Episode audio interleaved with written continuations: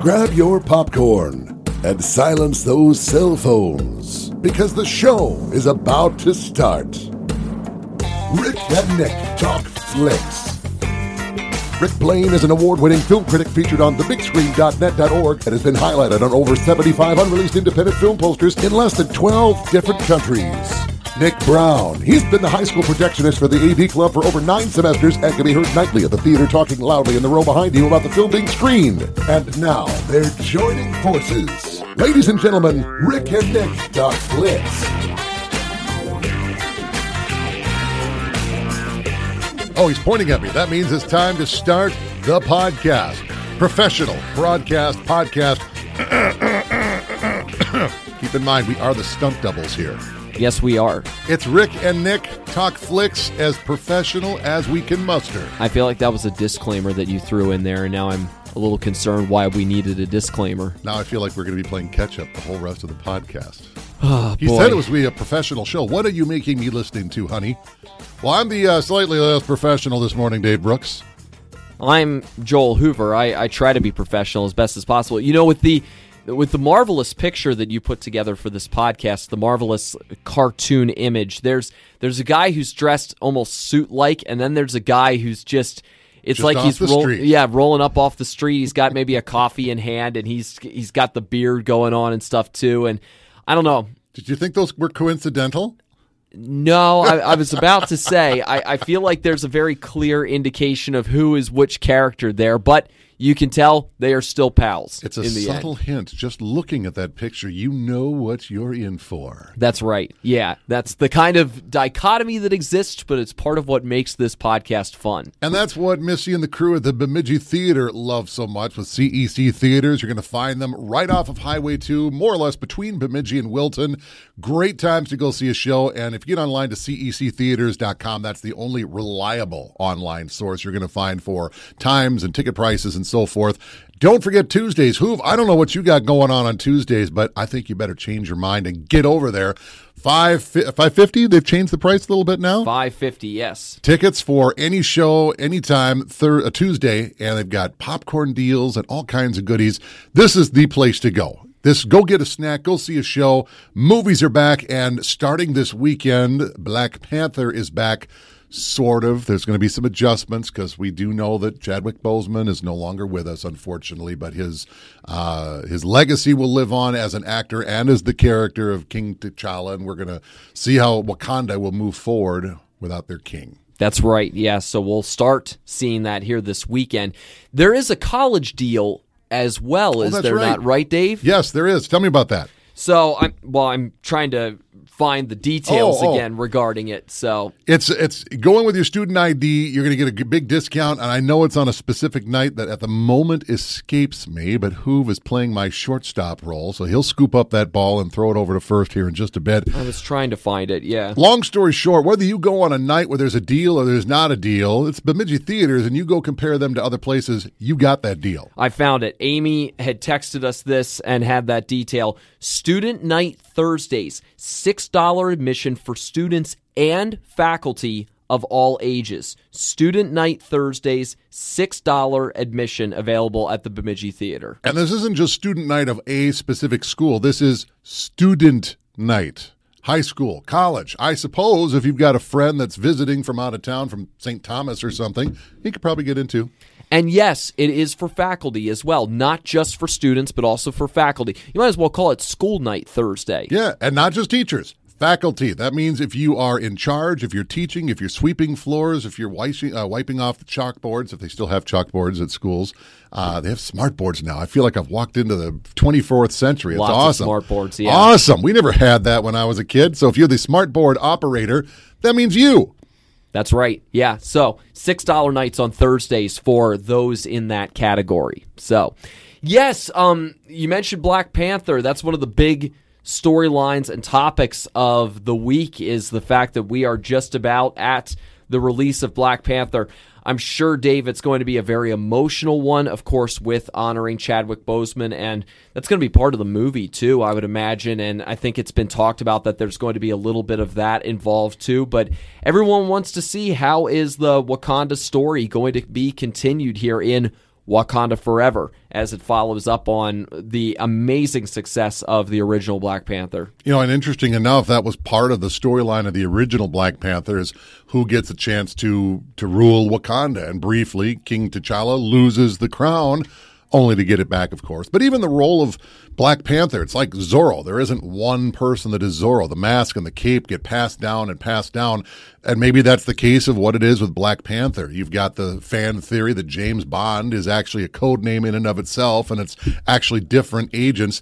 Did you know, just real quick down the rabbit hole, that they were talking about getting Sean Connery to do the role that Albert Finney did in Skyfall as Kincaid? Basically, the Skyfall Ranch, if you want to call it that, isn't really James Bond's ancestral home, but it's basically a retirement community for those who have been James Bond. Code word. Really? And Sean Connery. They never approached him about it, so it never got that far, but that was the original intent. I'm what if it's a retired former agent 007 slash former agent James Bond, both being code words? Did you know that? I did not know that, and Wouldn't I'm, that have changed everything? I'm glad they didn't go that route because that would have been a little bit too meta and a little bit too whoa. Wait a minute, what's going on I here? think that's why they didn't do it. It would have taken you right out of the movie because all of us, well, huh? Now it's all about Sean Connery is back, and I, I think they did the right decision. But at the same time, I'm not sure how I would have felt about it if they would have done it. But I'm glad they didn't. Same reason as you, I think. I'm not seeing a whole lot that's out there regarding reviews so far for Wakanda Forever. What I am seeing though is extremely impressive. There's there's a little bit floating out there that I'm seeing and apparently quite good. I think quite good. We're recording this on a Tuesday morning. I got to think as early as sometime this afternoon, maybe tomorrow, is when the early reviews are going to start coming in. But uh, unless they've really dropped the ball, this is I think this is going to be big. Well, yeah, I would expect there's going to be a lot of people out to see this movie for for many many different reasons, but certainly how successful it was the first time around, how well made it was, like all of that's going to be poured into this and of course then to the emotional element that'll be with the movie as well. And on top of that, I don't know if it's this weekend or next weekend, but the new Knives Out, Glass Onion is coming, but I don't. I think it's going to get a very limited theatrical release. But essentially, it's going directly to Netflix. And Yeah. you saw the first one. I did. That was good. I'm Loved looking it. forward to seeing this one. Loved it. Thankfully, yeah. I have Netflix. You can come over. I have I have Netflix as well. And actually speaking of Netflix, another movie that just recently was released that's gotten some attention that's out there is the newest version of All Quiet on the Western Front, which has been done twice over and now has a third version that has been made.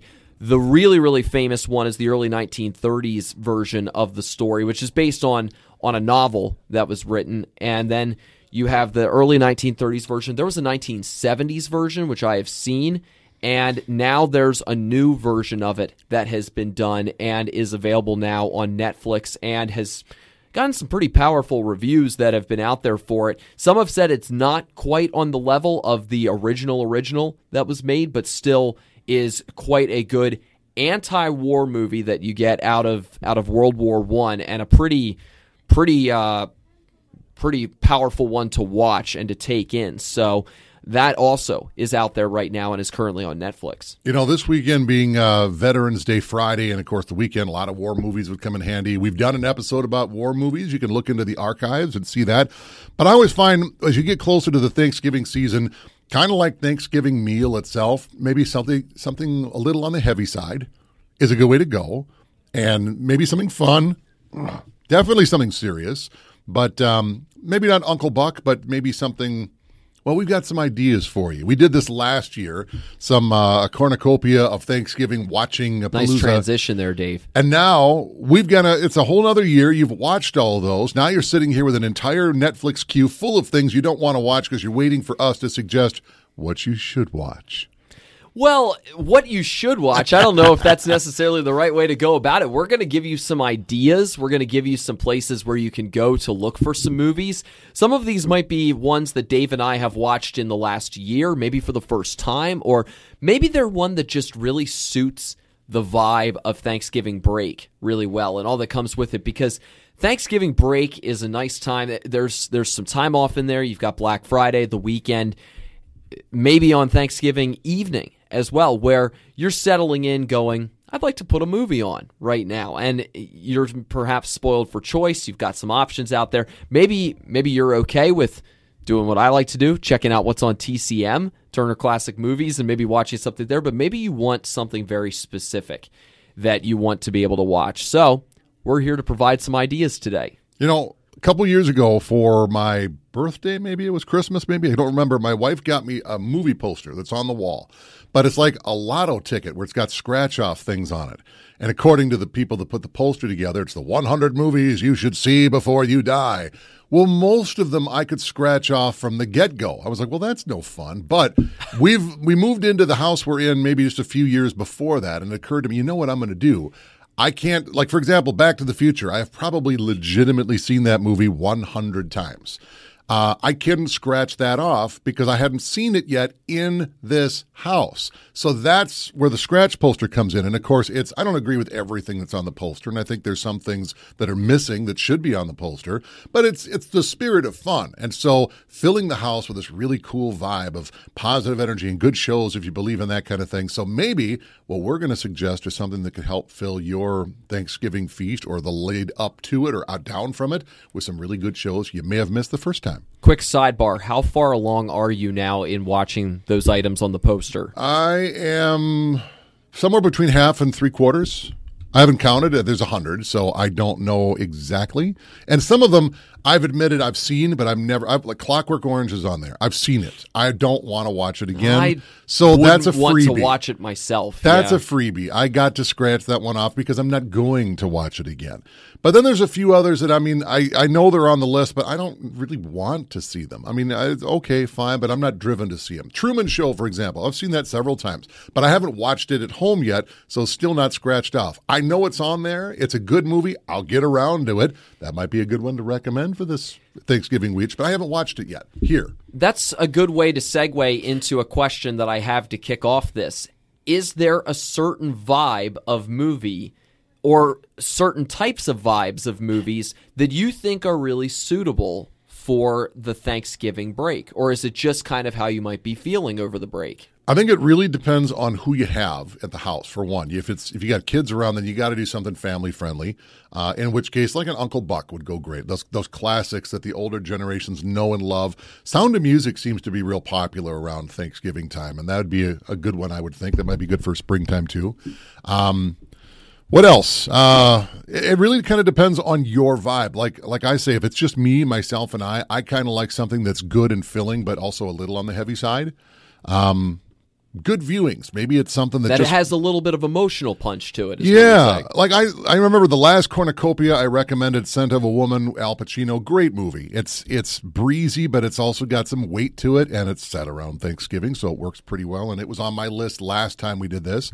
Uh, so something like that. It's got a lot of everything. I wouldn't call it a comedy, but it does have elements. But it's a it's a drama, straight up. But it's also got its moments of brevity, and the the speech at the end is just awesome. So something along those lines is something I would like. If you want me to start, I can also use that as a segue if you'd like. Sure, go for it. Let's stick with Al Pacino, The Godfather. Ooh. One and two. They very much go together. Now, I'd seen one and two a bunch of times, and I'd never seen the third one until uh, I think earlier this year or last year.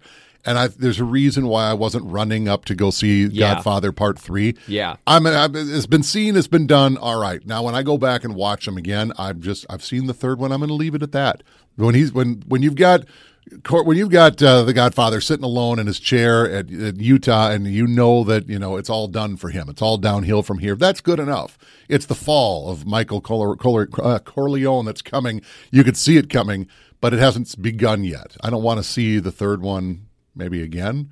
But uh, the first two, boy, talk about it's family. So you got togetherness with the family getting together. The family is the Godfather. It's I like the sepia tone. It just kind of works for Thanksgiving vibe. I think it's uh, it's what a great show. It is its own feast for many different reasons. The Godfather movies are ones that frequently are on cable networks Yes. during Thanksgiving break as well. It seems like it's a good time to watch a sweeping epic of that kind of nature. And how about not just one, but two as well?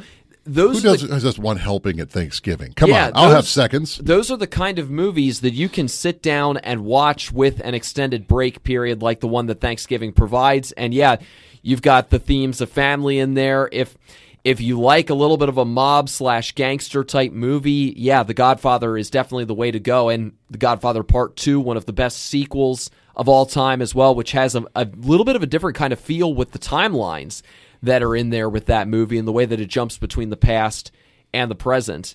So that's a choice that actually I had in my mind, in the back of my mind, because I've seen that on cable TV so often during the Thanksgiving break. So it's funny that you brought it up as an option to watch. You know, it's funny. The Godfather came out before I was born, so it's one of those things you always knew that it was a you know a big deal, and I hadn't seen it. I was like, let's let's watch it. I was in college, and a bunch of us we decided we're going to watch The Godfather, and this we went and rented it back when you could go to the video store and rent it.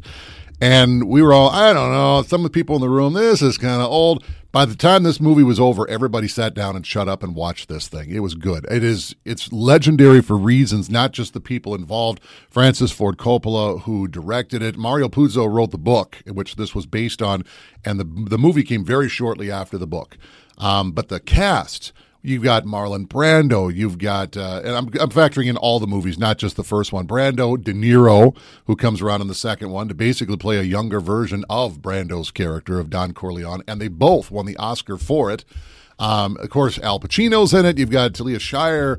You've got uh, James Caan. You've got uh, a whole cornucopia of folks. And uh, if you really want to say Andy Garcia in the third one, fine, but it's the third one, so it is what it is. It's it's a great movie. It is violent. You don't want to watch it with the kids, so you want to make sure you've got mature family watching it with you. But you know, they say that Saddam Hussein f- used that movie as a template to organize his I know, I see your face, and that's my face does the same thing. He made all his new lieutenants when they came in watch The Godfather to understand how things are going to work here. And as dysfunctional a family movie as this is, answers some questions. There's sort of an interesting tidbit of trivia there. Oh boy. But a lot of mafia guys, a lot of this stuff was written up in the book, which of course made it into the movie. There was just something that the author came up with. Life imitates art. There's a lot of people that are now in organized crime and the underworld and whatever you want to call it that have adopted parts of this book slash movie into the real world that only was invented for the story and not in real life, but has now become part of real life. It's interesting how much people look at this as almost like a Bible as to how organized crime works. boy, that's quite a way to describe it. So it'll make for a great Thanksgiving watch, yeah. but it really will. So I was thinking along the lines of late autumn with some of my ideas that I had. I had I, there are certain movies that I have on my list that are definitely a feel kind of movie. And if you if you are looking for the feel of late autumn, I've got a couple of ideas that are out there. And one of them that I have is actually a bridge from our last conversation that we had on the podcast talking about Alfred Hitchcock movies. So that was our last episode that we had. You can, of course, check out the archive wherever you're listening. You can find the old episodes. We talked about Hitchcock movies in there. I had two that I put on my list as some ideas of ones that perhaps you could give a try during the Thanksgiving break if you've not gotten to watch them after the suggestions that we gave last time. So one of them, it's not necessarily a a fall movie, but it's one that I I think when it comes to Hitchcock's filmography is one that hasn't been quite, seen quite as often or isn't quite as known about depending on the circles you run in but it's the man who knew too much. And it's it's one that kind of hops around many different locations and is is sort of the a, a ransom movie because you have the son of characters who are played by James Stewart and by Doris Day, who has been kidnapped, and it's part of this larger conspiracy that is going on. There's some music involved with that, with the conspiracy too, and so Stewart and Day are trying to get their son back and trying to to jump through a variety of hoops to do it while also trying to work against this sinister organization. So there there's a lot of factors that are in play with it, but there's it, there's a real element of jumping from place to place, which is classic Hitchcock that's in there. So if you want something that's a little bit different and yeah, is known, I mean, Que Sera Sera is a very well known song, but if, if you want something that's a little bit different out of his filmography, building off of what we just did an episode out of, I would suggest that one.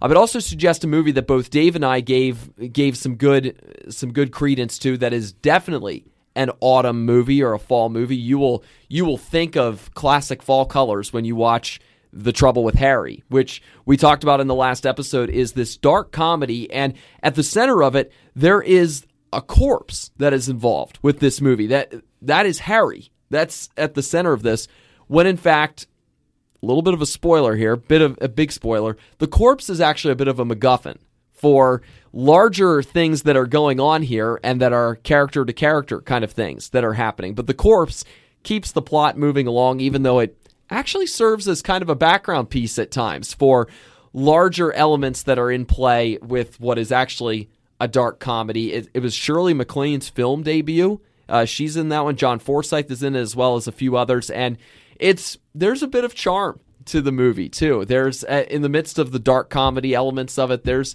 there's a, a certain element of charm that comes with it, and boy, the the setting is as autumn esque as it gets. With wonder if they the filmed it up in Vermont. Yeah. Oh, and the, it was at a time too where Hitchcock's movies just popped off the screen with the color of them. I mean, it was it was technicolor in all caps, and it's pretty spectacular when you see it all on screen. It's the least Hitchcockian of all the Hitchcock movies that I think I've seen all but maybe one or two.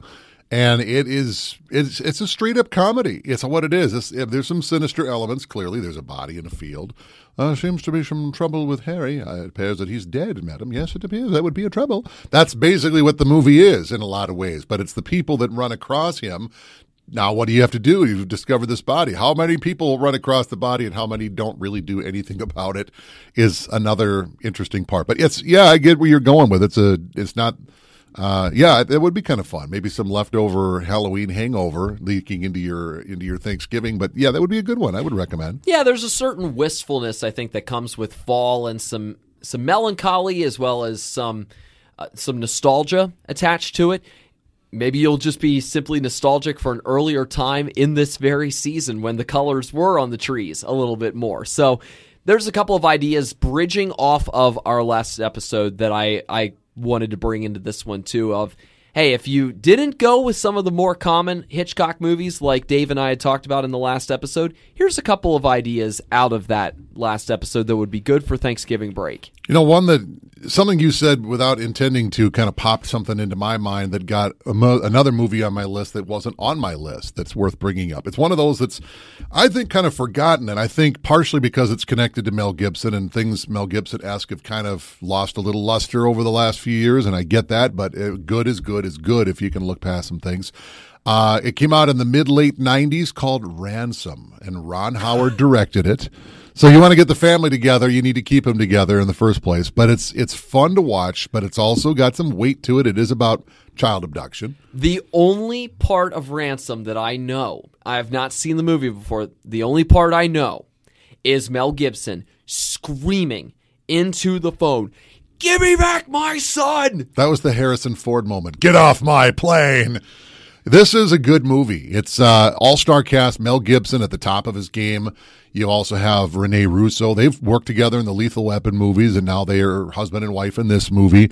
Gary Sinise is a cop, and I don't want to give away any spoilers as to how things are going to go, but it's a great movie about um, this. I think he was a, he owned an airline was his, was his character is what he did, and his son, who's actually the real life son of Nick Nolte gets kidnapped by this band of bad guys. And so he really is making this Mel Gibson character jump through hoops before Gibson has had enough. And he takes this ransom money, goes on TV and says, This is not going to be paid out as ransom. Instead, it's a bounty on your head. And now the whole thing changes. It's a good movie. I'm not going to go into any. Do they, does a kid come back? Who are the bad guys? I'm not going to get into it, but it's a very well done uh, almost all star cast. Delroy Lindo is part of that, and he's a great actor. You just don't see him anymore, and that's a that's a crime. But they don't make movies like this. A really smart, intelligent thriller. These movies just don't come out anymore. Unfortunately, I don't know why. dark too. Well, child abduction, yeah, it would be dark, but Very, it's yeah. It's. I'm not going to say if it has a happy ending or not. If it's a Hollywood esque ending, I'm not going to say. You're just going to have to watch it. Um, but it is one of those that um, it was a hit when it came out. I think it would be a hit today, but it's just kind of vanished. So if it was never on your radar in the first place, it's well worth checking out. Ransom, 96, maybe 97. I think 96 is what It was out. 90s, yeah. Somewhere in there, mid, late 90s. Well worth checking out. Ron Howard, very good on anything he directs. I don't care if it's box office hit or not. They're good. He knows what he's doing. Go check it out. Give me back my son. Give me back my son. All right, I'm going to go a little bit of a different direction with a couple of these ideas that I have now.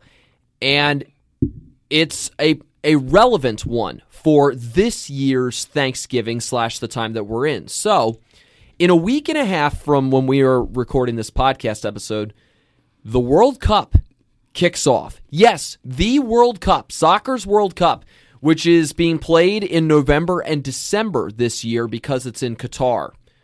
Whole mess there. Yep. I could get into that if I had time, and boy, would I be ranting if I did. We don't have time for that, though. So, maybe you are in a soccer watching mood during Thanksgiving and you have some ideas of uh, you want to find some ideas for things to watch that are soccer related as you're taking a break from watching games. Good news, I've got a couple of ideas for you. Don't So, tell me this is alive. One of Where the them soccer team crashes into the Andes and they have to eat each other. That that's that's not what I want. No, Okay. no, nothing Okay. like that. Um, one of them is a documentary that's on Netflix, and if if you really like soccer a lot and you like documentaries, Oh, I I about this one, yeah. I highly recommend this documentary. Well, there's a lot of soccer documentaries that are out there. I think I know the one you're going for though. We'll see. Th- This one is called "Take the Ball, Pass the Ball," Okay. and it's about FC Barcelona, one of the the great club teams in the world, uh, one of the most well known, one of the largest, and it talks about their best their best run that they had, which was late two, 2000s into the 2010s when they had Pep Guardiola as their manager, who now manages another club, Manchester City. When he managed Barcelona, they put together teams that were arguably among the greatest teams in the history of the game, with the incredible Lionel Messi at the center of it, who will be at the World Cup here. So they talked about how they became such a great team at that time. It's it's a really fascinating watch as far as team building, as far as individual talent, philosophy. If you like soccer, you will really appreciate Take the Ball, Pass the Ball. And it's on Netflix. You get to hear from some of the central figures of Barcelona's amazing, amazing teams that they had in the late 2000s to early 2010s. The other one is a fictional movie, and it's one I've talked about before. I think during the sports episode, we, we talked about this movie Goal The Dream Begins. If you want a soccer movie, sure, you could watch Bend It Like Beckham. You could watch She's the Man. I love Goal The Dream Begins. It's I like about Ladybugs with Rodney Dangerfield. to each their own. Goal of the Dream Begins is about this this guy who is originally from Mexico, and and he and his family um, end up running away to Los Angeles when he's young, and so he goes from L.A. to England and has a trial with Premier League club Newcastle United, and he's played by Kuno Becker. Um, it's it's a movie that's kind of that's kind of a oh this person's in it. Anna Faris is is in the movie. Um, Goal of the Dream Begins is one of my favorite sports movies as far as soccer movies are concerned.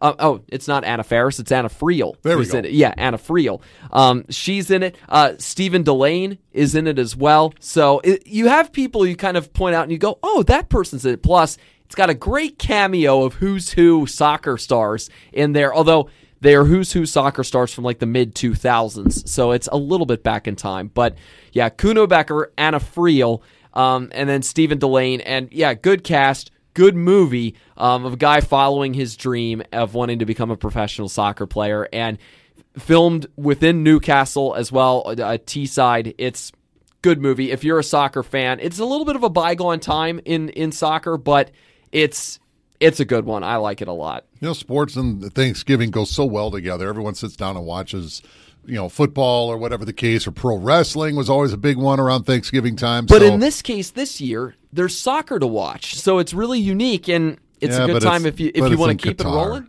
Yeah, that's Yeah. that's the shame of it. that's its whole other thing. But we'll, Yes. the less said about it, the better. so anyway, it if you want to keep the soccer vibe going, Goal of the Dream Begins. I got you. I'm Yeah. picking up what you're laying down.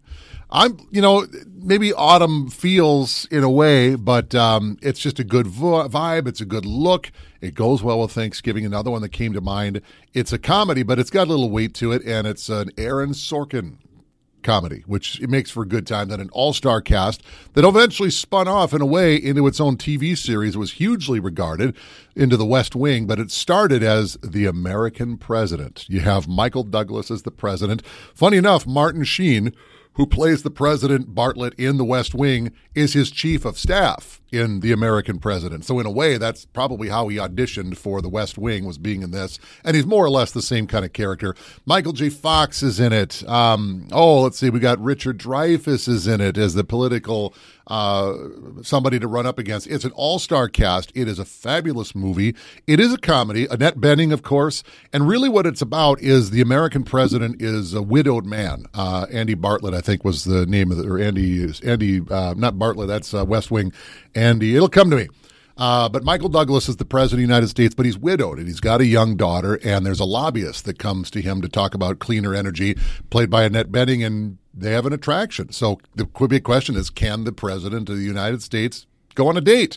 But it becomes its own big thing. Not every president was married. Some presidents that were married still went on dates. JFK, we're looking in your general direction, and Clinton comes to mind too. But Oh, boy. but then there were some there were some widowed presidents. There were some single presidents that not only dated but also married while in office. I can't remember which one that was, but that's kind of what the premise is. And is it important enough that you think that this person can or can't govern because they're going to go on a date? Uh, Aaron Sorkin and his typical Sorkinisms, biting wit, and the way that it's shot. Um, this is him on his way up, and uh, is is a force in Hollywood. Rob Reiner directs it, so he's a very steady hand. Uh, it's an absolutely fabulous movie, worth checking out. It's got just about everything you want. It is a feel good movie in a lot of ways. Um, you kind of wish that things in Washington D.C. and the White House were like this in real life. Unfortunately, this is a fairy tale. But if you want to go for the fairy tale, The American President came out in I think 95, somewhere around there. It's a fabulous movie, and I think it'd go great for Thanksgiving. And it's more or less, I think it's PG 13, but it's not anything overly abundant. There's, I think, an Effenheimer in there that maybe is where it gets its PG 13 rating. But beyond that, it's, you know, appropriate enough, family ish. So worth checking out The American President. The title might be a little bit off putting because it's like, wait a minute, we just came out of that month. Why would I watch a movie that's related to that month? Well, if you want to continue to capture the autumn vibe around Thanksgiving time, I would recommend October Sky as an idea. This uh, this is a movie that I've not watched in a while. I watched it back when I was in grade school because of the historical element to it. So this is this is based on a memoir telling a true story about Homer Hickam, who's the son of a coal miner and who was inspired by Sputnik 1 and the launch of it to uh, to take up doing rocketry work, and then eventually he became a NASA engineer. Got some pushback from his father, who's played by Chris Cooper in the movie, but he was inspired by a teacher of his, who's played by Laura Dern in the movie, and who plays Homer Hickam? A young Jake Gyllenhaal is who plays him. So October Sky, good one. If it's it's got a little bit of a family element and feel to it, and um, it- it's still a really good one to watch today. And there's the historical element that's involved with it too. It has been a while since I've seen this movie, but when I was coming up with ideas for this particular time of year, and and maybe just hanging on to the fading threads of autumn. October Sky is definitely one to consider. I saw that one one time uh, on video shortly after it came out, and uh, I liked it. But that's the only time I ever saw it. But I, I certainly remember liking it.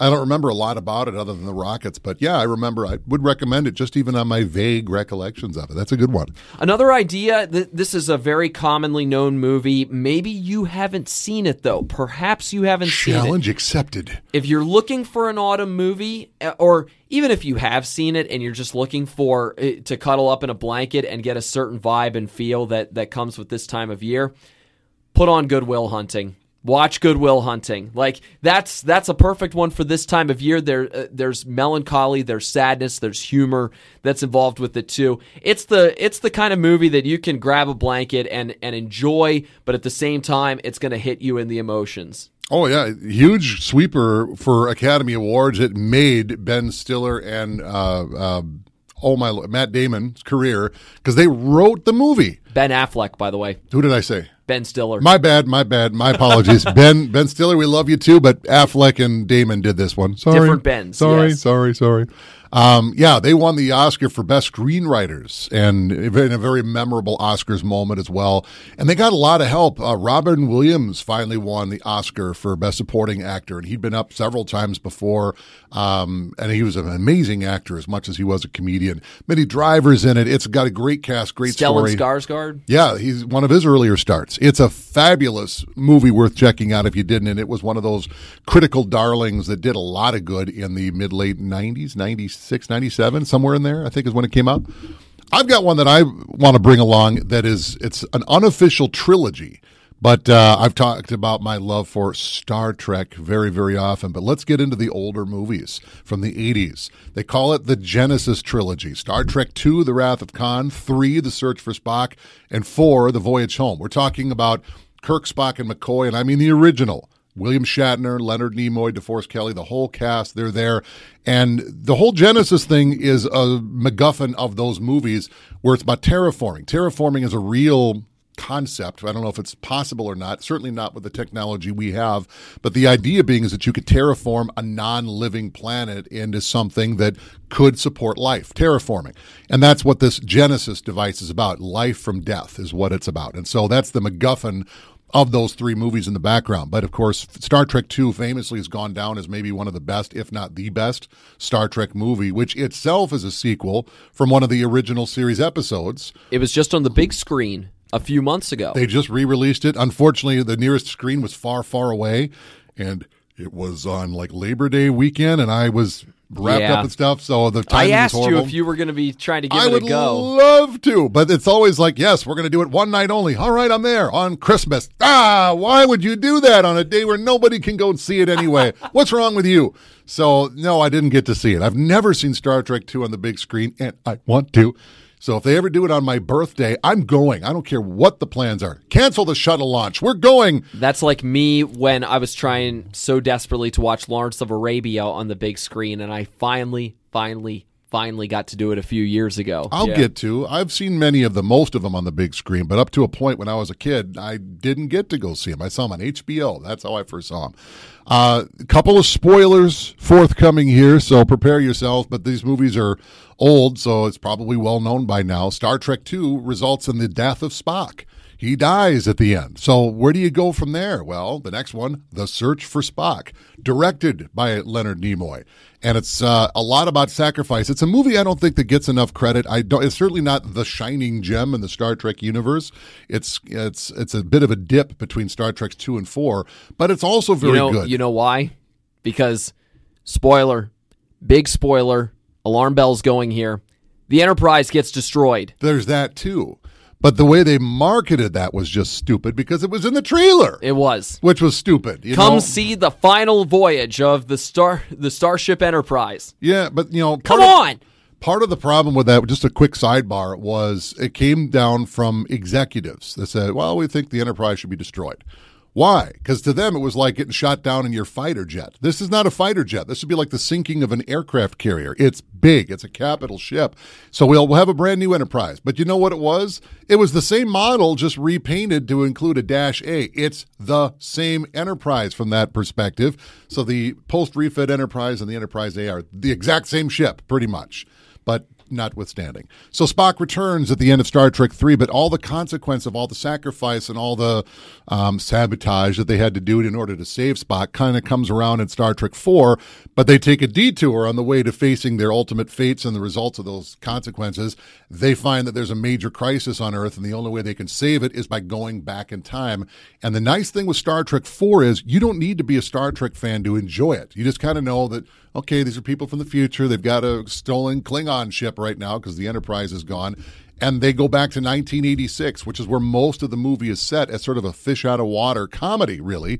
It's the closest straight up comedy Star Trek movie there is.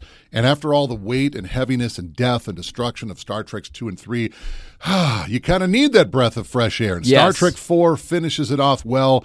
It's not a true trilogy in what a trilogy is, but as far as what this MacGuffin is and all that spins off from it, all the other movies before and after are less connected to one another directly as these three are. So they're very, very connected. And of course, at the end of Star Trek 4, we see the launch of the new Enterprise A, which, as we said, is the exact same model they used for filming of the last Enterprise that they blew up in Star Trek 3. So it's it kind of comes around, but it's it ultimately has got a happy ending. It is good, it is awesome, and all three of them go well together.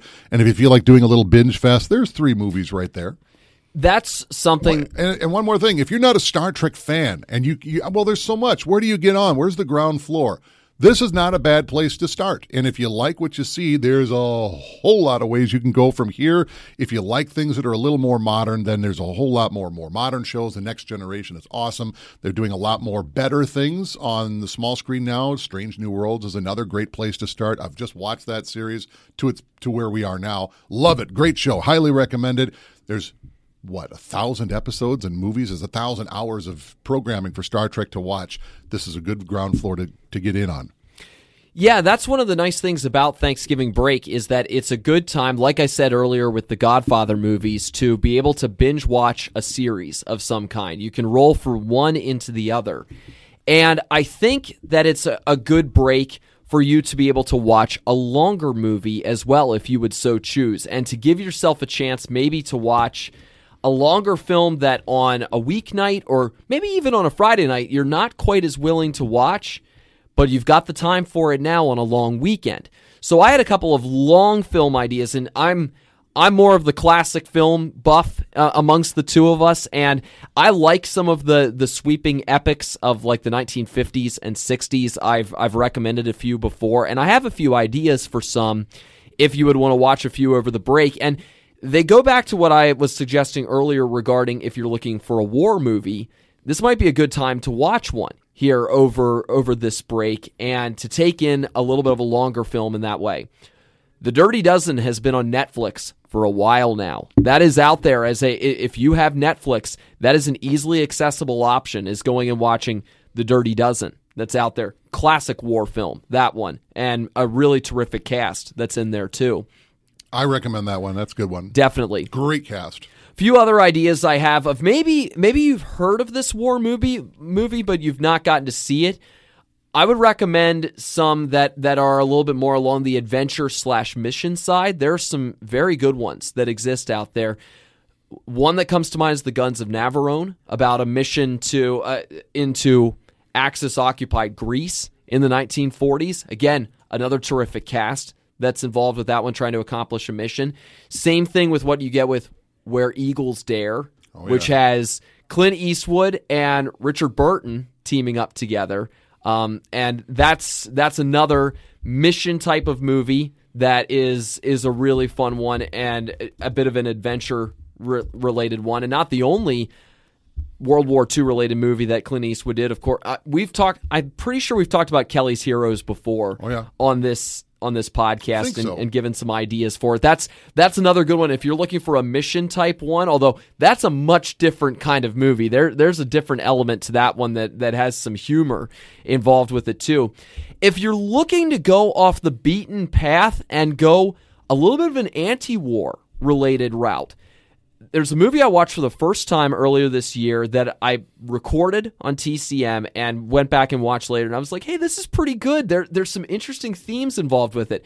The Americanization of Emily, which has James Garner and has Julie Andrews in it, and is is a it's a dark comedy actually too, and a war film, an anti-war type film. Mary Um, Poppins? What? Yes, yes, very, very interesting movie that is set in London in the lead up to D Day, and it's all about you know kind of what makes a hero and how how a hero is perceived and things like that. Very, very interesting movie. Um, if you want to go on a little bit of a different different pathway as far as like how how does a hero get marketed and and all that goes into that and yeah, very interesting movie. It's it's a comedy, but again, a little bit of a dark comedy related film.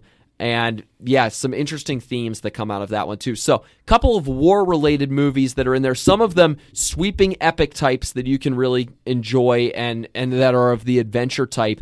Um, and then one that's on a very different path. You know, one that just kind of popped into my head, uh, you talking about that, I just had a conversation about this movie just the other day. It's, I think, another forgotten movie, and it's a war movie.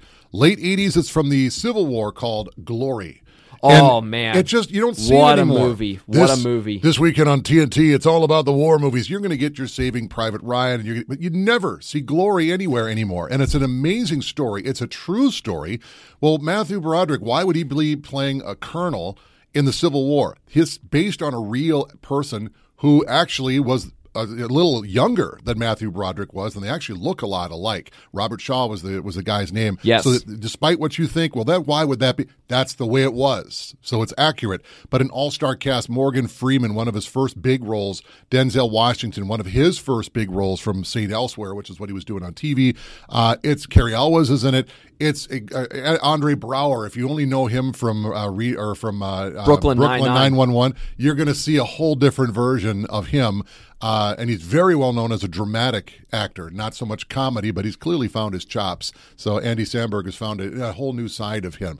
Uh, but just real quick in passing, Glory, I think it came out in 89. Yeah, all about the first black regiment that was assembled during the Civil War. Yeah. Very, very famous regiment that they that was brought together and assembled. Yeah, I, I read a lot about them growing up, and yeah, so seeing seeing Glory, it's powerful. Very, very powerful movie. I remember when I went to high school, our district bought the rights to show it in school. So that I mean, it was an edited version, slightly less uh, violent and gory. There are some moments where it's you know bloody for what it is, but they had an edited version that we you know it was that important, so that we watched it over two or three days uh, in junior high and high school doing American history. So there you go.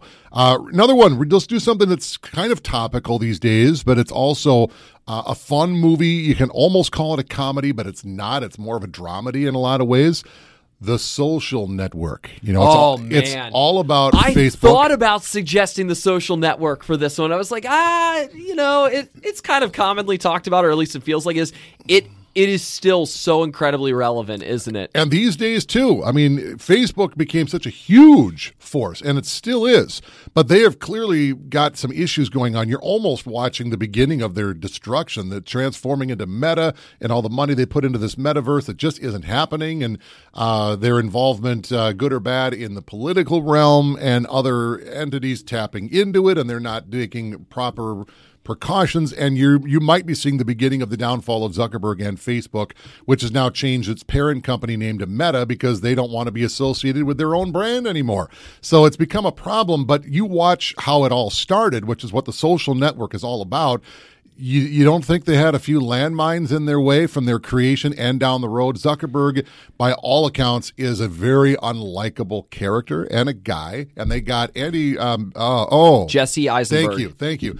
Jesse Eisenberg plays the role. And the funny thing is, he and the other actor, Andrew Garfield, who would later go on to Spider Man fame as uh, Eduardo Guardo, who- starts co starts Facebook with him, or the Facebook, they in real life are buddies, but they have to go against one another in so many scenes that it was intense and difficult for them because they have to be mad at one another, but they really became friends while making the movie by playing enemies ultimately. And it was an interesting dynamic that works because you could see that difficulty between them. And it was uh, even justin timberlake who's not really well known as an actor but actually has a decent role as somebody that's easy to hate in this movie i guess.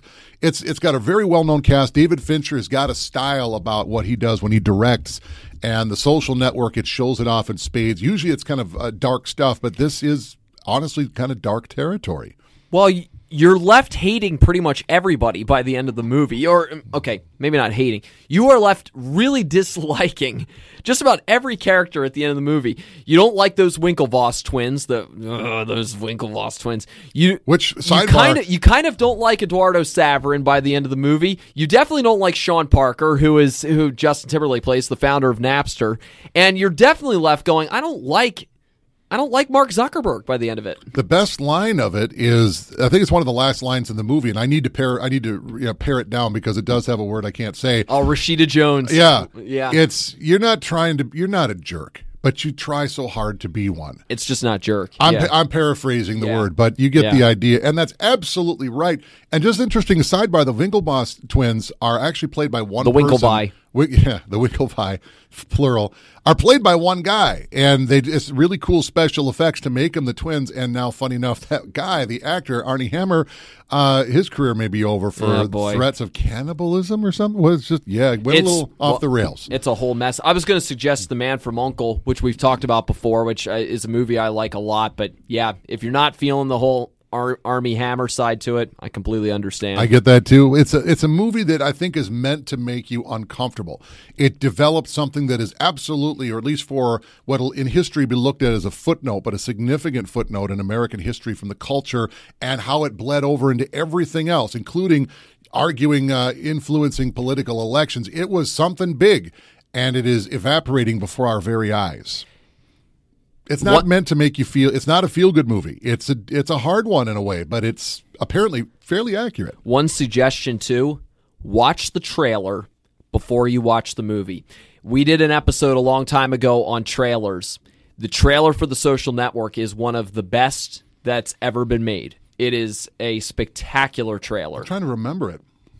Remember, it's set to this alternative version of Radiohead's "Creep" that's being sung, um, and and it's just it's haunting. It's really well put together. It starts with all these different Facebook type images, and then it becomes this image of Mark Zuckerberg, and it takes you then back to the beginning. I don't remember the trailer to it. I remember the tagline: "You can't make a bunch of friends. You you don't which, make course- 500 million friends without making a few enemies. Yeah, and that was the thing on Facebook. We're all friends, but we've become the least friendly version of the U.S. society.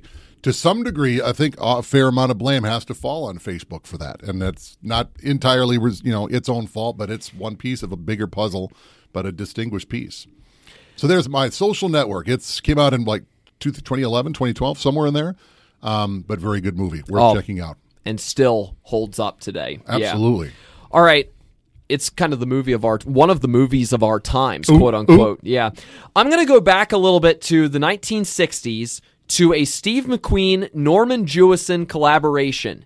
No, it's not the one that I always bring up and that I've talked about as one of my all-time favorite movies. It was their first collaboration, The Cincinnati Kid Oh, okay. really really entertaining movie with an outstanding cast that's at the center of it too and it's the cincinnati kid is basically who steve mcqueen's character is that's his nickname um, and it's it's actually a drama film, but there there's a gambling element. It's about this this poker player who's trying to establish his reputation as as being the best, and he wants to challenge this guy named the Man. Lancey Howard, who is played by Edward G. Robinson. And so it's this build up to this big high stakes poker game that's between them. And there's a great cast that's uh, revolving around this. Karl Malden, who's the close friend of the kid, uh, Tuesday Weld, who's his on again, off again girlfriend. And then there's Ann-Margret, who is in there too. And she is the wild card. She is the wife.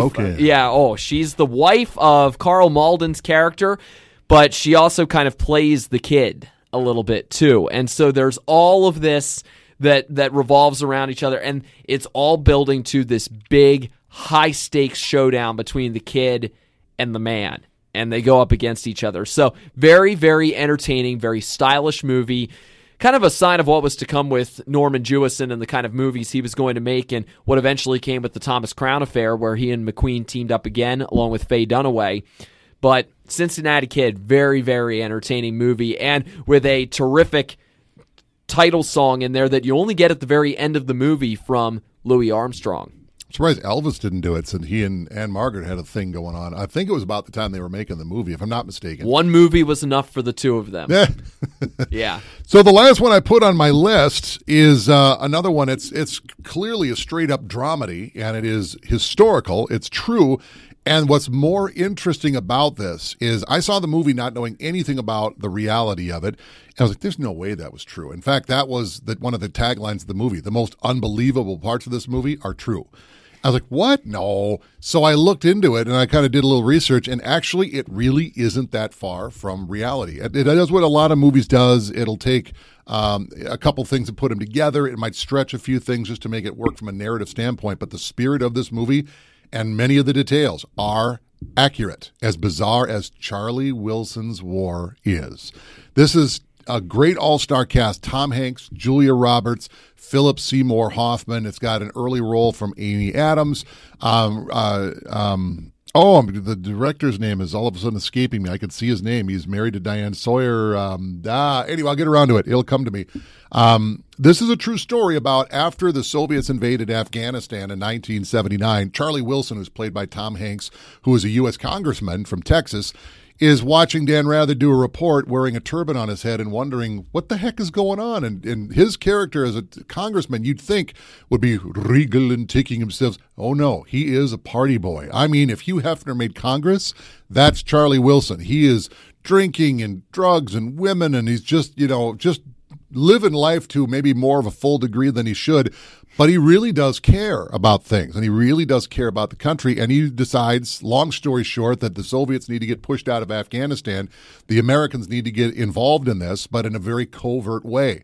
And if you know how history evolved from that, that did have a very direct role, ultimately, not intended to, but bring around the start of the Taliban and Osama bin Laden. They were sprung out of this ultimately. And so it's it's a feel good movie in a way, until the end alludes to where it is going, you know, ultimately. And so that people are responsible. But we did a lot of good things with this.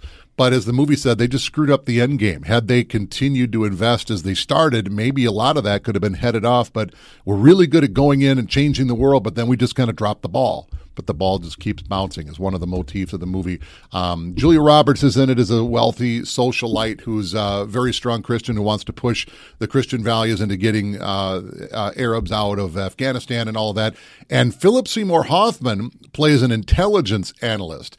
I think it might be one of the best roles I've ever seen him play. He just he nails it, and he just that's very high praise. It's high praise, and I know he's got a lot of work in there, and he's a very much a chameleon. But you wouldn't think of him uh, as as like a spy, but he is, and he does a fantastic job, and it's based on real people, and it's it's a fabulous movie, well worth checking out, uh, and it is extremely accurate. I don't know if I would show it in school as as something to prove history, but it's it's a footnote in history that's very very interesting that ties directly into much bigger things, but it's well worth checking out. Charlie Wilson's War came out in the late 2000s, I think, uh, 2007. It was around that time, somewhere yeah. in there. Uh, fabulous movie. I can't say it enough. I think I've said that seven or eight times, but it's it goes without saying. Charlie Wilson's War. I'm going to give a couple of rapid fire ideas here as we get ready to close this out. Just if you're looking for a certain kind of feel and a certain kind of movie, here are a couple of suggestions that I have. So, for starters, this one is new to Netflix. I just saw that it's on Netflix now um, last night. Notting Hill is on Netflix. Okay. If you are looking for a romantic comedy, something that kind of goes back a little bit to a bygone, yeah, to a bygone type of movie, and yes, with an English vibe, I would definitely recommend Notting Hill. Very entertaining, very charming. Was it the Julia Roberts commentary crossover that started that? Um, not exactly. No, I had it written down anyway, but it just it did launch that idea in my mind of, oh yeah, I've got that written down here. She and Hugh Grant are great. It's it's yeah. a great pairing on there, and the cast of characters who are around them help make it such a, a charming and funny movie. And yeah, the British humor that's involved with it is just it's great. So if you're looking for a romantic comedy, a feel good kind of thing, again, grab a blanket and just enjoy Notting Hill. And I hear that Horse and Hound gave it a high review. Horse and Hound gave it an excellent review. Horse and Hound is a big fan. Inside joke. Yes.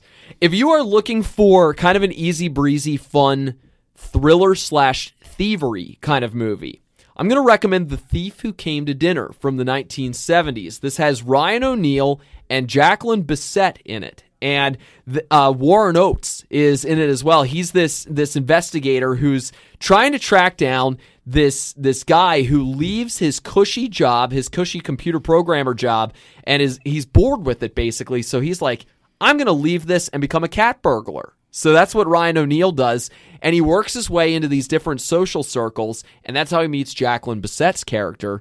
But then he runs afoul of this this guy who's played by Warren Oates, um, an insurance investigator who knows it's him, but he can't pin the crimes on him and is frustrated by the red tape, the legal red tape that's involved with it too. So it's kind of a fun, easy breezy sort of movie um, that that involves him trying to track them down and trying to get to to them because he knows he knows that this guy is at the center of it. But Ryan O'Neal plays it so light and and is always constantly keeping the investigator on his toes. It's it's got kind of a catch me if you can sort of feel to it. Just um, maybe not not quite as emotionally hard hitting at the very end.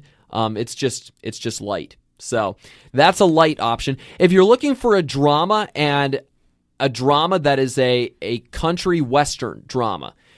I would recommend Ride the High Country, which had Randolph Scott and Joel McCrea teaming up. Um, I forget which one it was. Who it was his final movie. Um, it was it was one of them. But anyway, really really good movie about these two guys who are transferring gold together um, across this uh, across this kind of treacherous journey that they have to put through together, and then they have this ragtag group of people who they kind of encounter along the way um, as they are trying to fend off these different bandits and people who want to try to take this gold from them. So, if you're looking for a western drama that's a really well made one, has some neat scenery and some classic actors involved, I would say Ride the High Country. If you want something that's a little bit more comedic and another classic, I would go with Robin and the Seven Hoods. Okay. A Rat Pack classic. I have seen parts of that. Ocean's 11 is the really well-known Rat Pack movie from the 1960s. Robin and the Seven Hoods is is a funny one. It it basically takes the Robin Hood concept and the Robin Hood story and it puts it into gangster Chicago. And it's it's really funny though. It, it's got it's got all the the usual suspects. You've got Frank Sinatra, Sammy Davis Jr., Dean Martin, but then you have some others who pop up. Edward G. Robinson is in the movie briefly. You've got Peter Falk who's in it as Guy Gisborne, and then you have Bing Crosby as Alan Adale who's in there too. And I just wanted to hang out together. Well, we'll make a movie while we do. Excellent. Exactly. It's a way for the Rat Pack to hang out together and they get to bring some friends along too. And oh, by the way, you have a wild card in there in Marion, who's played by Barbara Rush, and she is truly a wild card in there. So very entertaining, funny movie um, that that's that you've got from the 1960s that brings the Rat Pack together and has them in. It's a musical too, and the the concept is just it, it's very very funny. Um, the way that they've got it in there, and again, they take the gangster culture and they take the Robin Hood story and they find a way to put the two of them together. I've So- seen bits and pieces of it, but I never watched Yeah. it all. It, it looked interesting what I saw. My final suggestion that I have, eh, eh, well, not a suggestion, it's actually a suggestion for me. So, right now on Netflix, I am going through the Friday Night Lights TV series. Okay. And I have really enjoyed it. The second season frustrated me quite a bit, but on the whole, I have really enjoyed the Friday Night Lights TV series. So, I am at some point here in the next few weeks going to watch Friday Night Lights, the movie. I've seen that. You have, yeah. So that's a suggestion for myself, maybe for others that I got to go back and watch the movie now because I've read the book, really enjoyed the book. It's it is quite a story, um, and it's the this guy's observations of small town Texas. That's all about their football team. But then the TV show is just awesome. There's there's such an emotional punch to it. There's there's a lot of good themes that are covered in it as well. I got to check out the movie and and see the movie for myself. So It's a good that's movie. That's a self suggestion there too. I know Billy Bob Thornton is at the center of it as the coach, but yeah, I got to check out the movie. It's a good one. As, you know, football and Thanksgiving are going to go so well together. Yeah. I have one that wasn't on my list, but you kind of jarred it from my brain, and it's one that I've only seen one time. It was one of those that my dad loved, made my brother and I watch it this one time. It is impossible to find. So this is not only it would be a good movie to check out, and I think it's got a good Thanksgiving vibe, but it's almost accept this challenge, listeners, if you can find it. I thought this movie was from the 70s until I had to look it up. It actually came out in 1980.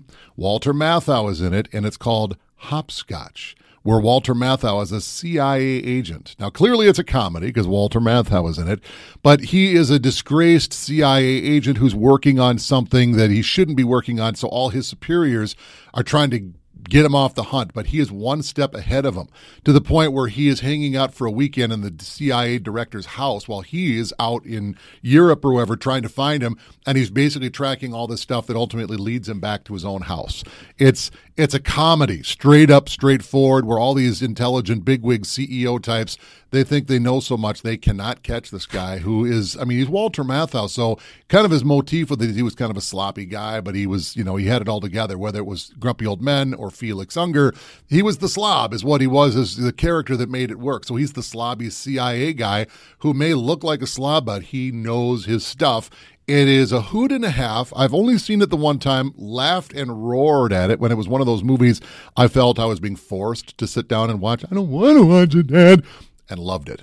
And so I highly recommend it. Hopscotch, 1980, Walter Matthau. Uh, the rest of the cast, I had to look it up. Sam Waterston is in it, and he does everything so well. Ned Beatty is in it. Uh, Glenda Jackson was in it. Uh, Herbert Lom, who you'll remember from the Pink Panther movies. Wow. Um, it's a great movie, 1980, Hopscotch, if you can find it, and that's going to be the challenge. To be fair to Walter Matthau, I mean, he did play a serious role in the taking of Pelham one, Yes. two, three. So Yes. th- there were a few of them out there. But yeah, when you think Walter Matthau, comedy is often at the center. Oh, absolutely. Those those movies are so frustrating. Like that's when I would try to find the Ipcress File for the longest time, and then I couldn't find anywhere to get it on DVD. Thankfully, now I do have it on DVD. But those movies are, are a bummer when you can't find them as far as streaming. There's there's not a whole lot of on disc options that are out there too. Like there are some movies out there that are like that, but yeah, if you can track it down, good on you. Slight sidebar here. We've talked before about how we can improve streaming services. I think streaming services needs to be a little bit more like a digital online version of a video rental store. And that's not just the hot, sexy titles that everyone wants, the new releases. How about the back room that's not, you know, the curtain for the kids not going in there? I mean the stuff that aren't the sexy, hot new releases, but they're great. I mean, I don't know who made Hopscotch. I'd have to look it up, which studio it is and who owns the rights. Are they making any money off that movie today? Probably not, because you can't find it anywhere. I'll bet you if they came up with a bargain bin version of these movies to give the rights to for streaming rights, Netflix could have Lost Gems. Look up these Lost Gems. Maybe you've never heard of them before, but there's a reason why we call them the Lost Gems and make something off of it. Even if the rights that you charge Netflix or whoever to air them for a while, if it's owned by, let's say, uh, uh, let's say Comcast owns it, then put it up on Peacock because it's your movie. You own the rights to it. Wouldn't cost any money. You could loan it out, maybe make a couple of dollars, and you might get some people coming in saying, "There's some great content," and there is because there's bajillions of movies that have been made, and a stark majority of them are not streaming. There's Some an the- easy fix to that. Some of the problem too is that that these places, Netflix included, are so big on new content and producing their own new content now that the older stuff gets kind of lost in the shuffle. But I was just perusing Netflix last night after I'd watched an episode of Friday Night Lights, and that's how I found some of these suggestions for today. And I was like, oh hey, this is on there. Like on my personal list right now, I I've got Clear and Present Danger on there, which is on Sure. Netflix right now, and I was like, yeah, I'll check out another That's Jack good one. Ryan movie because they've got a couple of the Jack Ryan movies. They've got Hunt for Red October is on there right now too. So I want to see the Jack Ryan series, but I think that's on Hulu, and I don't have that one. yeah, that's it. Steve Krasinski, Krasinski, uh, Krasinski's on that. I, I hear it's good. I, haven't I thought that it. was Amazon. You could, it, it's something I don't have. But anyway, yeah, they're so big on the new stuff and creating their own new stuff. These places that some of those older ones, yeah, are are less accessible. Then as a result, it's kind of hard to find them to track them down. But But what is new? New is brand new produced. That means we're just in a rush to make anything and everything, and that's why there's so much CRAP that shows up in there that isn't necessarily worth it. If you were, I mean, no, I'm just going to make an example. If you're, say, Hoove's age, there's a lot of movies that came out before Hoove, even before me, that are great movies, but to me, they're new. I haven't seen them yet. I've actually never seen Dr. Zhivago. I like having a few classics that you know are good, that I know are out there, and I'll get around to them. I was just telling Hoove, I haven't seen Hoosiers yet. And it's a great movie. I think I'm about to finally break down and watch it. I just got it on a cheap version of DVD. I think oh. I spent $4 on it. I know it's good. near So I'll- and dear to my heart. so I'll probably watch it finally for the first time. It's a great Gene Hackman sports movie. A lot of these old movies, I don't think that Hopscotch and probably 30 other movies like that uh, are going to command top dollar for streaming rights because hop who, who huh what movie? How about throw them in as a bargain and you you pay a bottom dollar for it, but to get content on there that's brand new, put some trailers together that might entice you to want to see them, market it correctly, and people that aren't looking for it will stumble across it. Well, I liked him in Grumpy Old Men. This is a well, sure, okay, and there you go. I'll say this. Content I'll and new content. I'll say this for Dr. Zhivago. You'll watch it once and I think you'll be good. That's at least how I feel about it. It's like I've watched it once and I'm like, okay, I'm good. like I mean, the music's great, the the setting great. I mean, there's there's some great actors involved, but boy, you kind of leave it feeling a bit hollow at the end or more than a bit hollow. Yeah, you're you're kind of like great. Okay. It's you know it's like watching Citizen Kane. I've seen that a couple of times.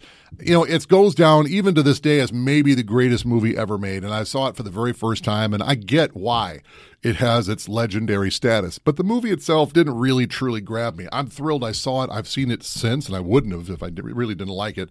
But I, I get why it holds that reverence. I hold why it gets that, but it's not you know, it's not one that I would necessarily seek out. Oh, I can't wait to see Citizen Kane again. But if TCM's got it on and I'm flipping channels, yeah, I'll watch for a little while. I'd rather watch uh, The Third Man than Citizen Kane, and they're roughly from the same era. Okay, that's good enough. Yeah. but it's it's just not the same. So, but there's a lot of great things to go see. Whether you find something in the gym in the gem bin on your favorite streamer, or you still have a DVD player, and some uncle comes for Thanksgiving, you guys are going to love this movie. It's called The Terminator. I want to see the. Just trust your uncle. It might be a really good show. That's where Uncle Dave and Uncle Hoove come in. That's right. A few suggestions for you here on Rick and Nick Talk Flicks, sponsored by the Bemidji Theater, located on Highway 2, just down from the airport. Don't forget 550 movie nights on Tuesdays. We're recording on a Tuesday right now. And $6 student nights on Thursdays for, yes, students and faculty with ID. And Of any learning institution. college, high school, yeah, you name it. Didn't I tell you this was going to become professional podcast? We had to clear our throat this morning. That's all. That's all. Sometimes it's just what you need to get yourself off and running. just need to clear the pipes a little. Yeah, I guess. So, all right, enjoy your watching over Thanksgiving. We might be able to squeeze in one more podcast episode before we get to that break, but enjoy your Thanksgiving watching and the ideas that we have for you. And until next time, I'm Joel Hoover, I'm Dave Brooks. and we will see you At the movies.